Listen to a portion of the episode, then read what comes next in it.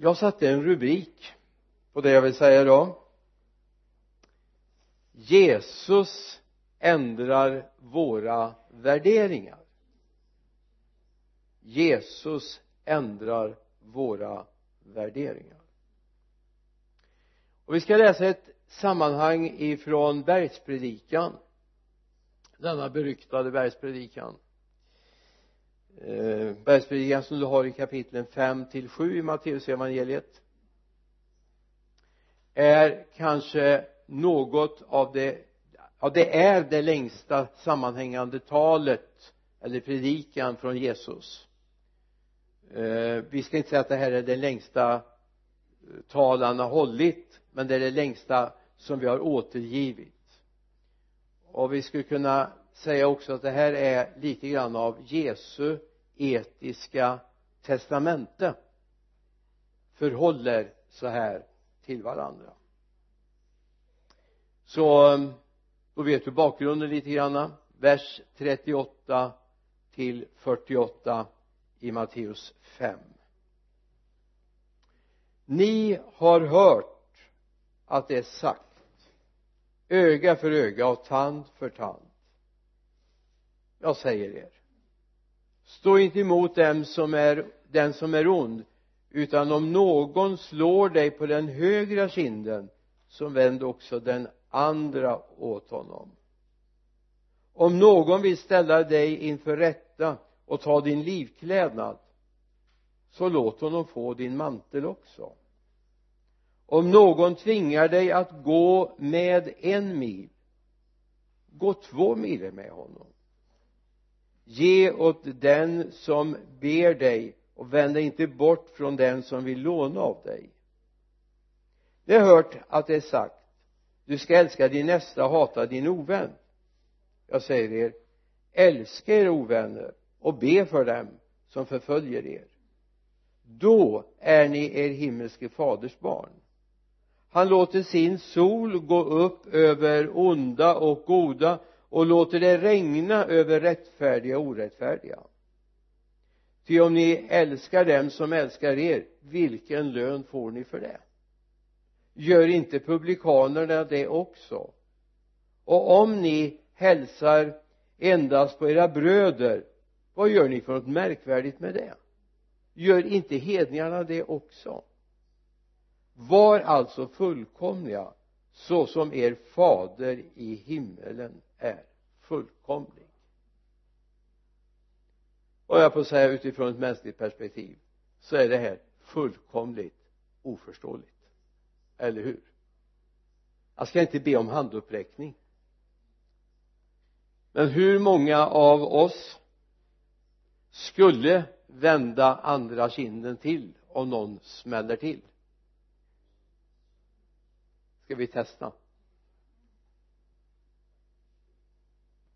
Alltså allt det här som står här att inte hata ovännen utan bekymra oss för den istället och till och med be för honom eller henne. Gör vi det? Som goda kristna? Eller har vi en resa ytterligare att göra? Eller ska vi lösa det som bibelkritikerna gör? När de kommer till ett ställe som säger ja men det här är omöjligt. Ja då hoppar vi över det. Då kanske vi kan strunta i det här. Ändå är det lite märkligt och lite provocerande. Inte nu för tiden men förr var det väldigt vanligt när man samtalade med människor så sa de ja är det någonting som vi ska ha kvar i bibeln så är det bergspredikan för det, den är bra sa han jag tänkte i mitt stilla sinne du har nog inte läst. Utan det är ett enda bibelcitat som man egentligen kan ifrån bergspredikan om man kan någonting. Och det är Matteus 7 och 12 därför allt vad ni vill att människorna ska göra er det ska ni också göra dem. Och sen sätter man punkt där och det är punkt. Men det finns ett liten sats till i den här versen. Detta är lagen och profeterna. Jag ska inte kommentera det, det kan vi ju ta på någon bibelskola. Varför står det inte någonting om nåden. Så är det bara lagen och profeterna. Men bergspredikan är bra, jättebra det är ju där vi hittar den bön som jag tror de flesta någon gång har stavat på. I den nya översättningen bibeln 2000 så är vår fader som vi läser så, är, så ska ni be fader vår som är i himlen. Helgat blive ditt namn och så vidare. En bön som jag tror de flesta har stavat på i konfaundervisningen eller i samband med begravningsgudstjänsten eller kanske i vigselgudstjänsten så har det funnits med som en gemensam bön. Och visst är det bra. Och jag skulle kunna plocka många sådana här yes upplevelser från de här kapitlen 5, 6 och 7 i Matteusevangeliet men jag kan också plocka bibelord som du studsar för som du ja nu riktar jag mig till dig som om du skulle vara en av dem som säger så här att ja ja. Bibeln och Paulus de kan vi de kan vi lägga åt sidan. Men bergspredikan den är bra. Det är lite regler för hur man ska leva och älska varandra och bekymra sig för varandra. Men det är också i bergspredikan du hittar Matteus 7, 13, 14 gå in genom den trånga porten. Ty den port är vid och den väg är bred som leder till fördärvet. Och det är många som går fram på den. Och den port är trång och den väg är smal som leder till livet. Och det är få som finner den. Det här är också ett budskap ifrån bergspredikan. Det här är också ett budskap. Eller vi går vidare och så hoppar vi tillbaka till femte kapitlet. Matteus 5 29 jag skulle vilja se hur många som har hållit sig till det här bibelordet. Hur är. Det har ni ögonen kvar? Har alla sina händer kvar? Ja men det står ju här. Om ditt högra öga förleder dig till synd så riv ut det och kasta det ifrån dig. Det är bättre för dig att en av dina lemmar går förlorad än hela kroppen kastas i Gehenna. Och om din högra hand förleder dig till synd så hugg av den och kasta den ifrån dig. Det är bättre för dig att en av dina lemmar går förlorad än att hela din kropp kommer till Gehenna. Hur var det? Ni hade händerna kvar eller? Och ögonen också. Och du har aldrig förletts. Du har aldrig gjort något fel.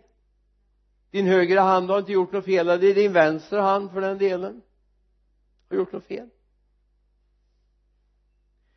Här talas det om med skärpa om att det är viktigt att behålla allt i vår kropp och leva rent. Att inte låta oss förledas sen är underbart om vi går vidare och läser om Jesus att det finns någonting som heter nåd och förlåtelse.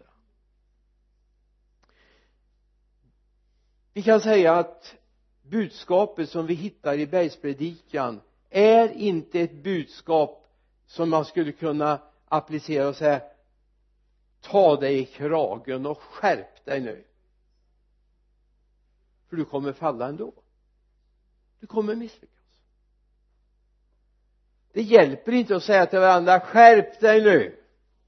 Se till att du lever rättfärdigt och rent och inte bråkar med grannarna eller bråkar med med arbetskompisarna eller frun eller vad det nu kan vara. Ja mannen också skulle det kunna vara för den delen det hjälper inte att säga skärp dig nu. Utan det här talar och pekar Jesus på någonting helt annat. Någonting som finns inuti oss. En programmering som bara Gud kan åstadkomma i våra hjärtan. Inget skärpt eller ta det i kragen i världen kan förändra oss. Och det är det bergspredikan handlar om. Det handlar om det andra livet där vi kan leva tillsammans med honom. Så det är viktigt att komma ihåg att bergspredikan talar inte om en re, massa regler som du måste göra.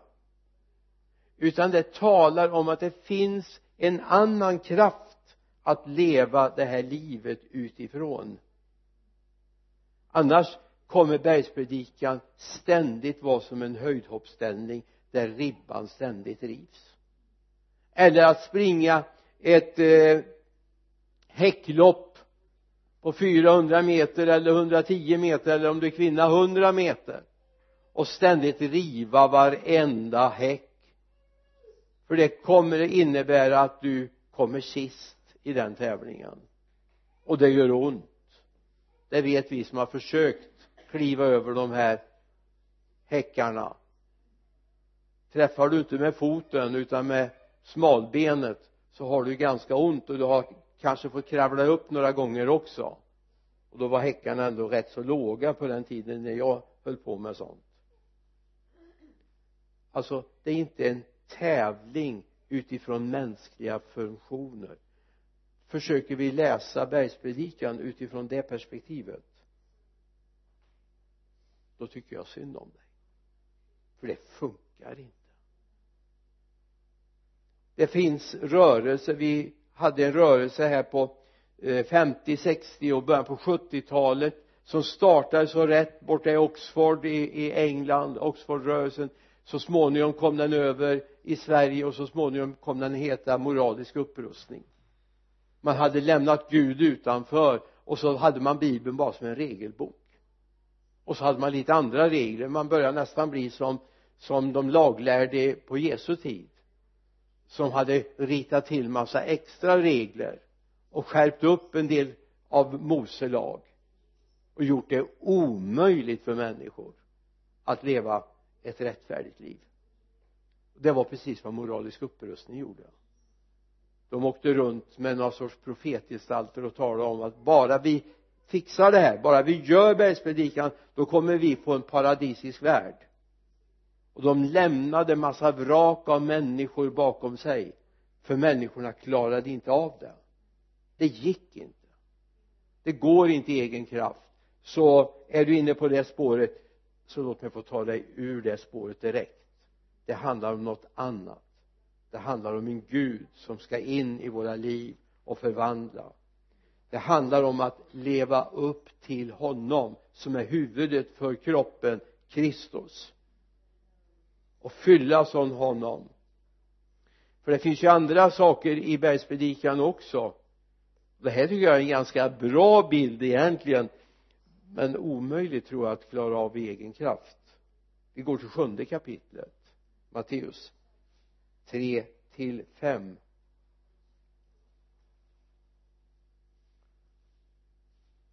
varför ser du flisan i din broders öga? Men märker inte bjälken i ditt eget? Eller hur kan du säga till din broder eh, låt mig ta bort flisan ur ditt öga du som har en bjälke i ditt eget? Du hycklare ta först bort bjälken ur ditt eget öga. Då kommer du att se så klart att du kan ta ut flisan ur din broders öga ja nog kan vi uppleva den här situationen ibland. I verserna innan står, innan står det faktiskt att vi inte ska döma för att vi inte själva ska bli dömda. Så det här är ett svar på den frågeställningen Jesus har. Nej.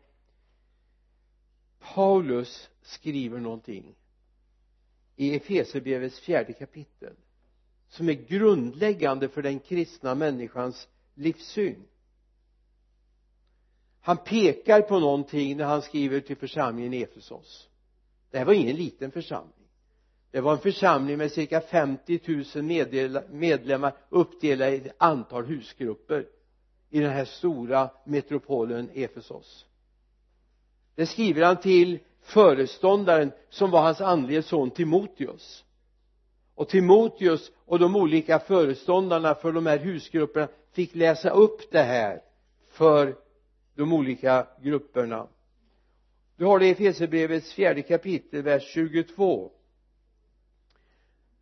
där börjar Paulus med att säga ni har lämnat ert förra liv och lagt av den gamla människan som går under bedragen av sina begär. Vad var han sa? Ni har lämnat ert förra liv. Vers 23 och ni förnyas nu till ande och sinne. Ni har iklätt er den nya människan som är skapad till likhet med Gud i sann rättfärdighet och helighet.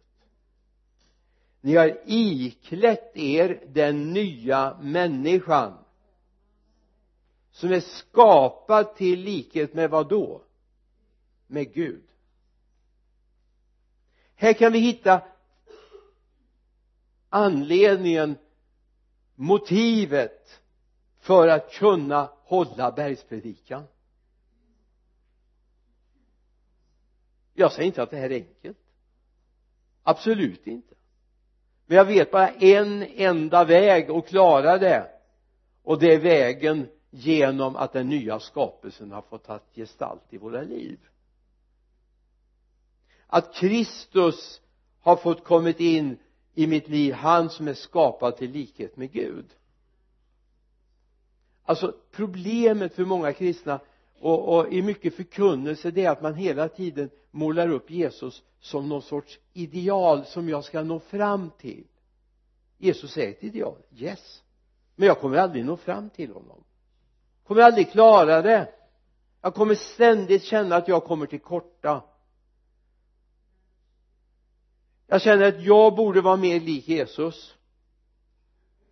Men så händer någonting på arbetsplatsen. Någon av mina vänner där som då blir nästan som mina, min fiende gör någonting galet. Som kanske till och med förstör den där dagens arbete. Och då börjar det bubbla här inne. Och så kanske jag till och med säger någonting ofördelaktigt och min vän. Tala om du klantskalle hur kan du ställa till det så här? Nu har vi jobbat onödan hela dagen här. För att inte tala om hur mycket pengar som har gått åt här. Jag ska tala om det för chefen ja. Och så kommer man hem på kvällen och så går man till församlingen och så är det någon som läser någon bibeltext om att vi ska vara nya skapelser och så känner man rodnaden kommer nu har jag misslyckats igen. Låt mig få säga du får misslyckas. Vi får brista. Men vi ska jobba på vår frälsning står det i Guds ord. Vi får jobba på vår frälsning och det Gud ska bli bara mer och mer förhärligad i min kropp i mitt liv. Det är det det handlar om. Och nu förnyas ni till ande och sinne ni har iklätt er den nya människan. Jag behöver väl inte jag behöver bara peka på det bönämne jag nämnde om förut. Det finns en värld som inte är enkel. O kärlekslöshet hat är fylld i den här världen. Både på det globala området men ibland till och med i trappuppgången mellan grannar. Ja, era grannar är ju helt underbara. Våra grannar är helt underbara. Men jag ska inte säga så att ni tror att jag bor eller vi bor i ett, ett trapphus med, med hemska grannar. Vi har fantastiska grannar. Till och med i tvättstugan är de fantastiska. Annars brukar det vara där det man ser bristerna och svagheterna ibland. Och nu har de inte tagit bort ludden igen. Och nu eh, var det inte urtvättat ordentligt här. Så de hällt i eh, eh, tvättmedel där det ska vara sköljmedel och välsignade grannar. De är härliga. Men de har brister och svagheter precis som vi har. Eller hur? Mm, precis. Så är det men vi kan se det finns sånt här. Det finns människor som bor till och med i den här stan som tittar ut i fönstret först och ser om grannen är på väg ut eller in innan de går ut. Det blir ju ett fängelse.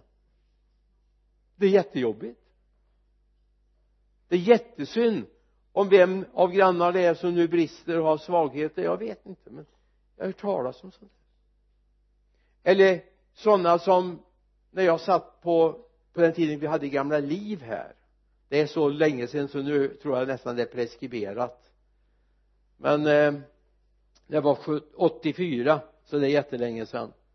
Satt där på avdelning 14 B tror jag det var till och med. A eller B. Med våran dotter under någon vecka. Och så gick jag åt i personalmatsalen frukost på morgnarna. Middag fick jag lösa på annat sätt men frukost fick vi där. Och så kommer det in ett gäng från en avdelning någonstans på lasarett jag vet inte vilken. Kommer med sina vita rockar insvansande. Och så pratar de var väldigt glada och goa mot varandra. Så var det någon som skulle gå ut till köket som var en liten bit bort och fylla på någonting.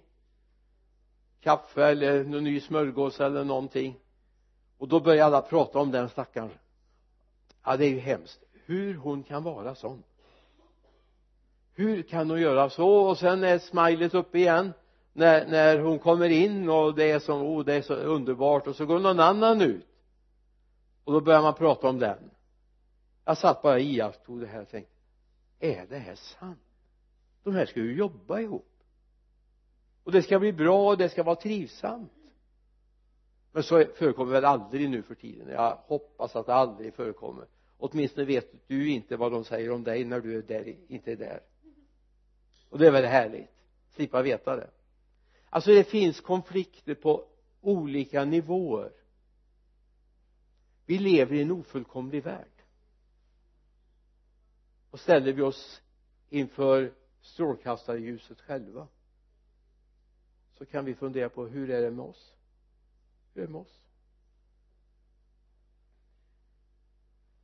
Bibeln är full av att tala om att det finns en fallets natur i den här världen. Och vi behöver verkligen ikläda oss den nya skapelsen som är skapad till likhet med Gud i sann rättfärdighet. Känner du inte det inuti? Det är ju det här vi behöver. Vi behöver verkligen den nya naturen så att ju inte jag trampar miste att inte jag misslyckas. Galaterbrevet, där säger Paulus så här när han skriver till församlingen i Galatien där den församlingen har problem varför har ni låtit er dåras av världen? Varför har ni tappat bort det? Men i andra kapitlet vers 19 skriver han så är det en bekännelse ty jag har genom lagen dött bort från lagen för att jag ska leva för Gud. Jag är korsfäst med Kristus. Och så kommer vers 20 den är helt fantastisk. Och nu lever inte längre jag utan Kristus lever i mig. Och det liv jag nu lever i min kropp det lever jag i tron på Guds son som har älskat mig och utgivit sig för mig. Yes här är svaret.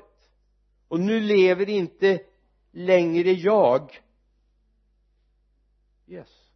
Kan du säga det också? Du lever inte längre jag. Utan nu är det Kristus som lever i mig. Så det som kommer ut ur min mun och det som tittar ut ur mina snälla ögon det är Kristus. Inte min bitterhet inte mina sår inte min ilska utan min kärlek till honom. Det lyser ut och lyser på mina medvandrare i den här tiden.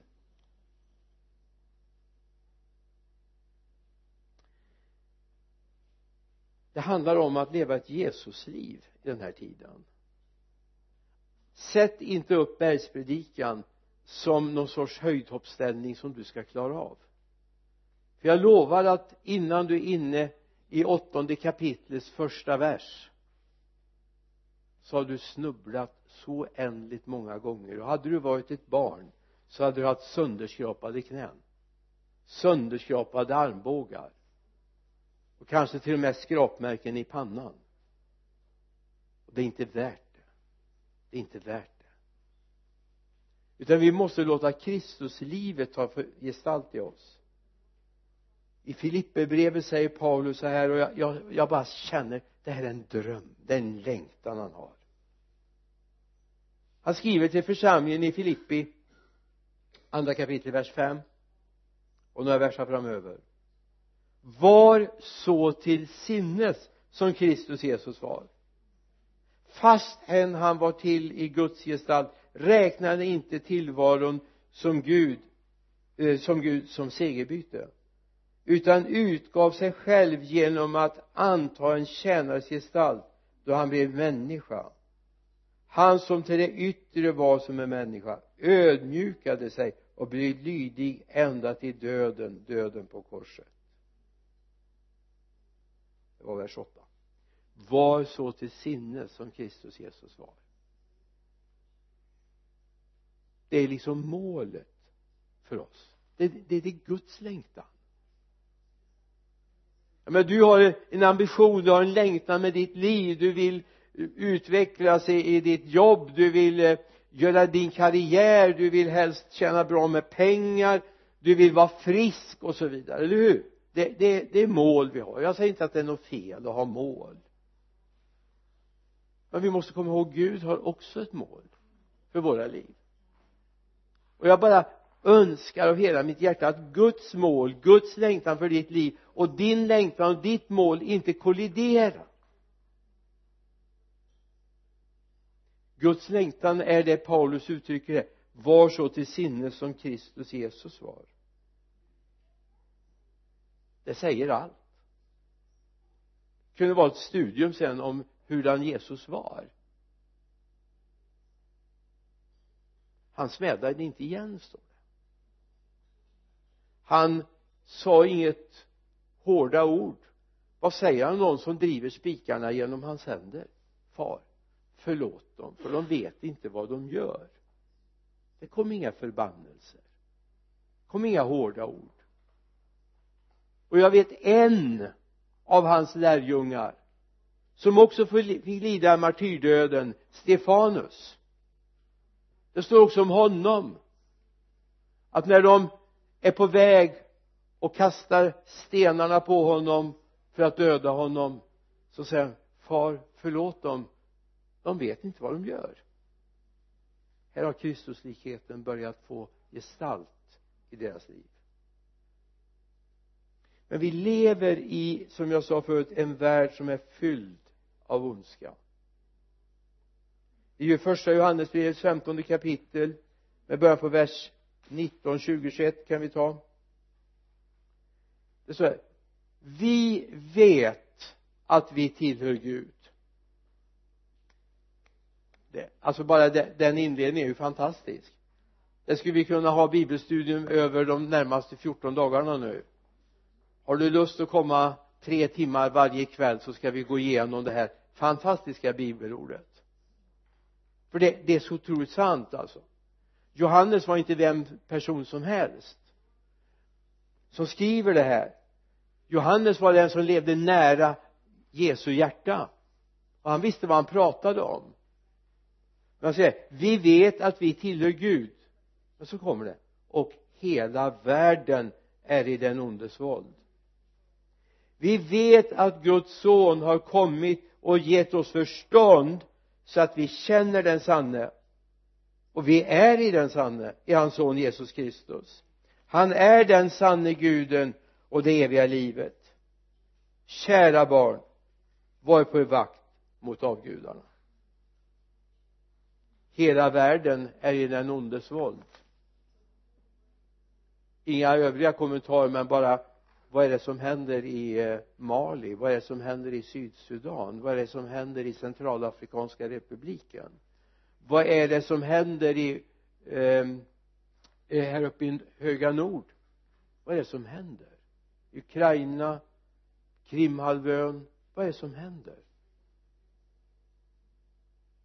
Varför måste man skydda mot varandra? Vad är det som händer i Syrien?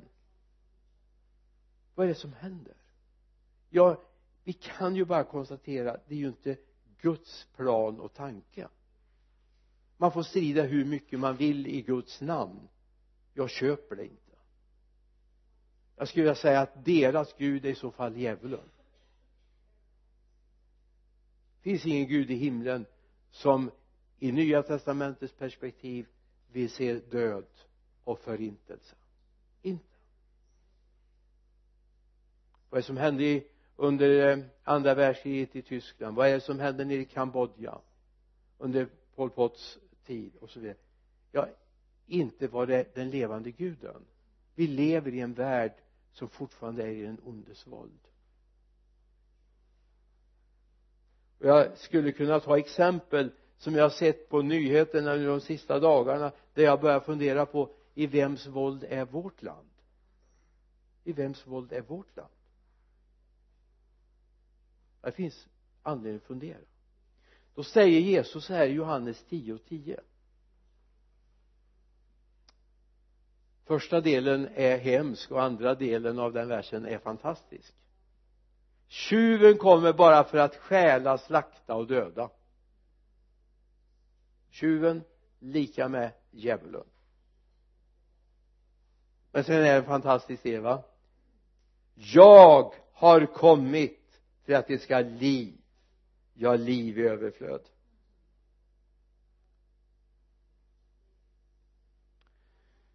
Nu skulle jag vilja säga någonting till dig som känner så här ja jag skulle vilja att det här nya livet börjar fungera i mig. Så jag kan välsigna istället för förbanna. Eh, att jag kan eh, faktiskt vända andra kinden till. Och till och med om de vill ha livkläderna ge dem manteln också. Och då skulle jag vilja att livklädnaden den kunde man egentligen klara sig utan. Manteln den var både ett klädesplagg det var deras täcke på natten de använde det till det. Alltså de blev blottställda. Fullständigt. Det var det man hade innerst mot kroppen. Alltså om du skulle börja leva på det här sättet ja, människor börjar tala illa om dig så hittar du inte massa förklaringar men det är nog det här som gör att de tycker illa om mig och det är nog det här och de har missförstått någonting utan istället börja säga ja Gud välsigne dig. Jag ska be för dig. Gud välsigne dig. Jag ska be för dig. Vet du då börjar människor titta på dig som om du kommer från någon annan planet. Eller hur? Alltså om du är där ute och så börjar människor tala illa om eh, andra människor och säger ja men det finns nog något gott hos honom också eller henne också. Och så hittar det positiva istället för att hänga med och säga ja men det är nog något problem med honom eller henne. Du har väl hört den lilla storyn om mannen som talar positivt om allt och alla. Och de skulle till slut försöka sätta honom på prov. Och han välsignade allt och allt var bra. Och sa ja men du som säger att allting är bra men du kan väl inte ha något positivt att säga om djävulen? Vart han tyst en stund och sa jo sa han man kan ju säga att han idog i alla fall. Visst. Det handlar om. Du börjar leva på det sättet så kommer människor se ja men han kommer från en annan planet. Men jag ska säga vad sanningen är. Du kommer inte från någon annan planet. Det finns inget liv på någon annan planet. Mig veterligen finns inte det i alla fall. De har inte hittat det än i alla fall. Utan du är made in himlen. Du är från Gud. Yes. Det är bara han som kan åstadkomma sånt i våra liv. Att vi börjar bli annorlunda i vårt sätt att vara mot människor. Så nu är det tid att börja flytta in i den här världen med den nya världens tänkande. Det är det här Jesus ber oss be i det sjätte kapitlet i Matteus evangeliet dess tionde vers. Tillkommer ditt rike. Låt din vilja ske så som den sker i himlen också här på jorden. Yes. Amen. Vill du vara med och be den bönen? Den behöver bes ut just nu när vi ser det som sker i Ukraina när vi ser det som sker i Afrika visst har vi den här längtan. Gud kom med din frid och nytt tänkande. Hade vi varit en församling i New York tack och lov vi är inte det. Men om vi hade varit det vet ni vad jag hade föreslått då? Då skulle vi varje vecka gått bönepromenad runt FN du kan göra det i, i, i anden så att säga. En gång varje, varje vecka ta en bönestund. Ta reda på hur långt det är de här kvarteren runt där va?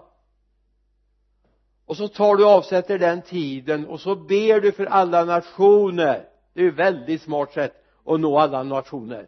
Du behöver inte åka runt hela jorden och be för varje regering. Du åker till FN och så ber du där och så välsignar du för det finns faktiskt en bönegrupp också som samlas i FN de är inte så jätteaktiva. Tyvärr är andra religioner mer aktiva än vad de kristna är där. Men det finns faktiskt en bönegrupp. Det finns några pastorer i USA som har tagit på sitt ansvar att finnas där växla om och regelmässigt be för FNs arbete. De ska vi välsigna. De ska vi lyfta upp. Därför vi behöver se en annan ordning i den här världen. Ja, en och annan säger så här till mig när jag tar upp det här. Så, ja men står det inte att det ska bli så här innan Jesus kommer tillbaka? Jo det står det. Men jag har inte tänkt att lägga ner för det tänk om man skulle resonera så bort i William Booths England när dryckenskapen slog ut den ena industrin efter den andra när den ena orten kom ur funktion i mitten av 1800-talet tänk om man hade tänkt sig ja men det här är nog tecken på att Jesus ska komma tillbaka. Så att det är lika bra att följa med och så kan vi sitta en liten grupp här borta metodister och hålla oss för oss själva så att ingen stör oss vi lever ju inte i den här dryckenskapen. Vi lever inte i den här brottsligheten. Vi har en liten kommunitet här för oss själva och hoppas ingen stör oss. Nej. De börjar gå ut till slummen. De börjar betjäna människor istället. Och det är vår kallelse. Vår kallelse är inte att sitta och rulla tummarna till Jesus kommer tillbaka. Och bara tänka att allting är nog det här tecknet som står innan Jesus kommer tillbaka. Han får komma när han vill jag älskar den dagen när han kommer tillbaka men jag tänker inte sätta mig med armarna i kors och vänta på att han ska komma. Jag tänker vara verksam. Därför jag vill vara med och flytta in livet ifrån Gud in i den här världen. Jag vill vända upp och ner på mycket tänkande eller rättare sagt vända upp eller ner och upp. En del säger att, att det, det kommer som en revolution när evangeliet kommer med en väckelse och vänder upp och ner. Nej det bara rättvänder världen. Människor behöver bli rättvända. Och vi ska flytta in det nya livet i det här samhället i den värld där vi finns. Det handlar inte om att kräva din rätt i alla situationer utan det handlar om att säga förlåt dem.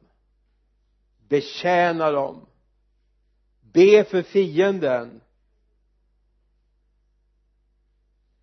Vi läste förut ni har hört att det är sagt öga för öga och tand för tand. Jag säger stå inte emot den som är ond. Utan om någon slår dig på den högra kinden så vänd också den andra åt honom. Om någon vill ställa dig inför rätta och ta din livklädnad så låt honom få din mantel också. Om någon tvingar dig att gå med en mil gå två mil med honom. Alltså det här är att vända rätt världen. Vi kan tycka att det här perspektivet det här, det här är ju helt knäppt. Men kom ihåg att den här världen vi finns i den är knäpp. Yes. Jag säger inte att människorna är knäppa. Jag säger att den här världen systemet är fel.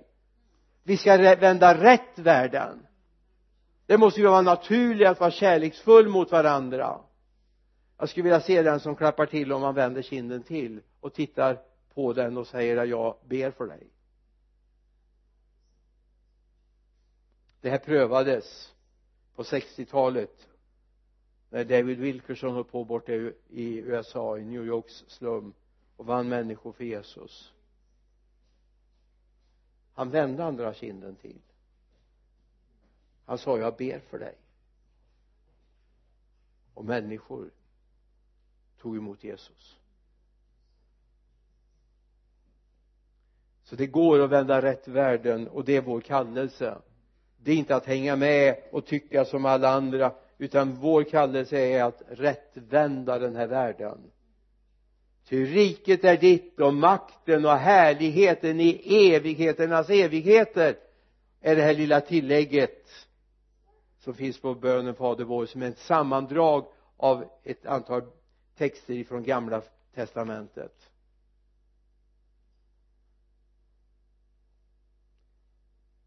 När Jesus hade avslutat den här predikan talet eller vad du vill kalla det för i, i Matteus 57 så står det i vers 29 ty han undervisade med auktoritet och inte som deras skriftlärde vers 28 står det när Jesus hade avslutat detta tal var människan mycket förvånad över hans undervisning. Därför han hade satt punkten tummen pekfingret använd vilket uttryck du vill på en viktig del i samlevnaden människor emellan.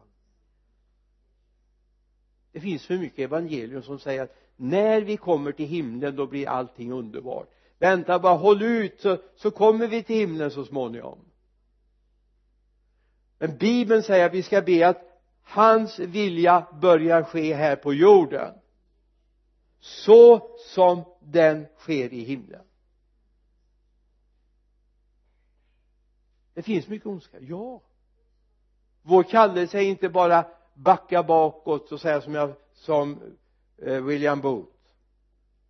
De satte sig inte ner och tänkte att bara, bara liksom vi klarar oss undan det finns för mycket kyrkor, för många kristna som har tänkt bara jag klarar mig. Det är inte värt att säga något på jobbet att jag älskar Jesus för då får jag ju problem. Men varför vågar du inte få problem? Vi håller på att vända rätt världen. Det är vår kallelse. Och det är fler som är nyfikna på Jesus än vad du anar. Så låt riket bli synligt genom dig amen. Herre jag bara lägger det här fram inför oss. Herre hjälp oss att använda det, leva i det ta emot det nya livet. Herre inte bara försöka prestera någonting i egen kraft utan herre du har gett oss ett nytt liv. Låt det få utrymme. Amen.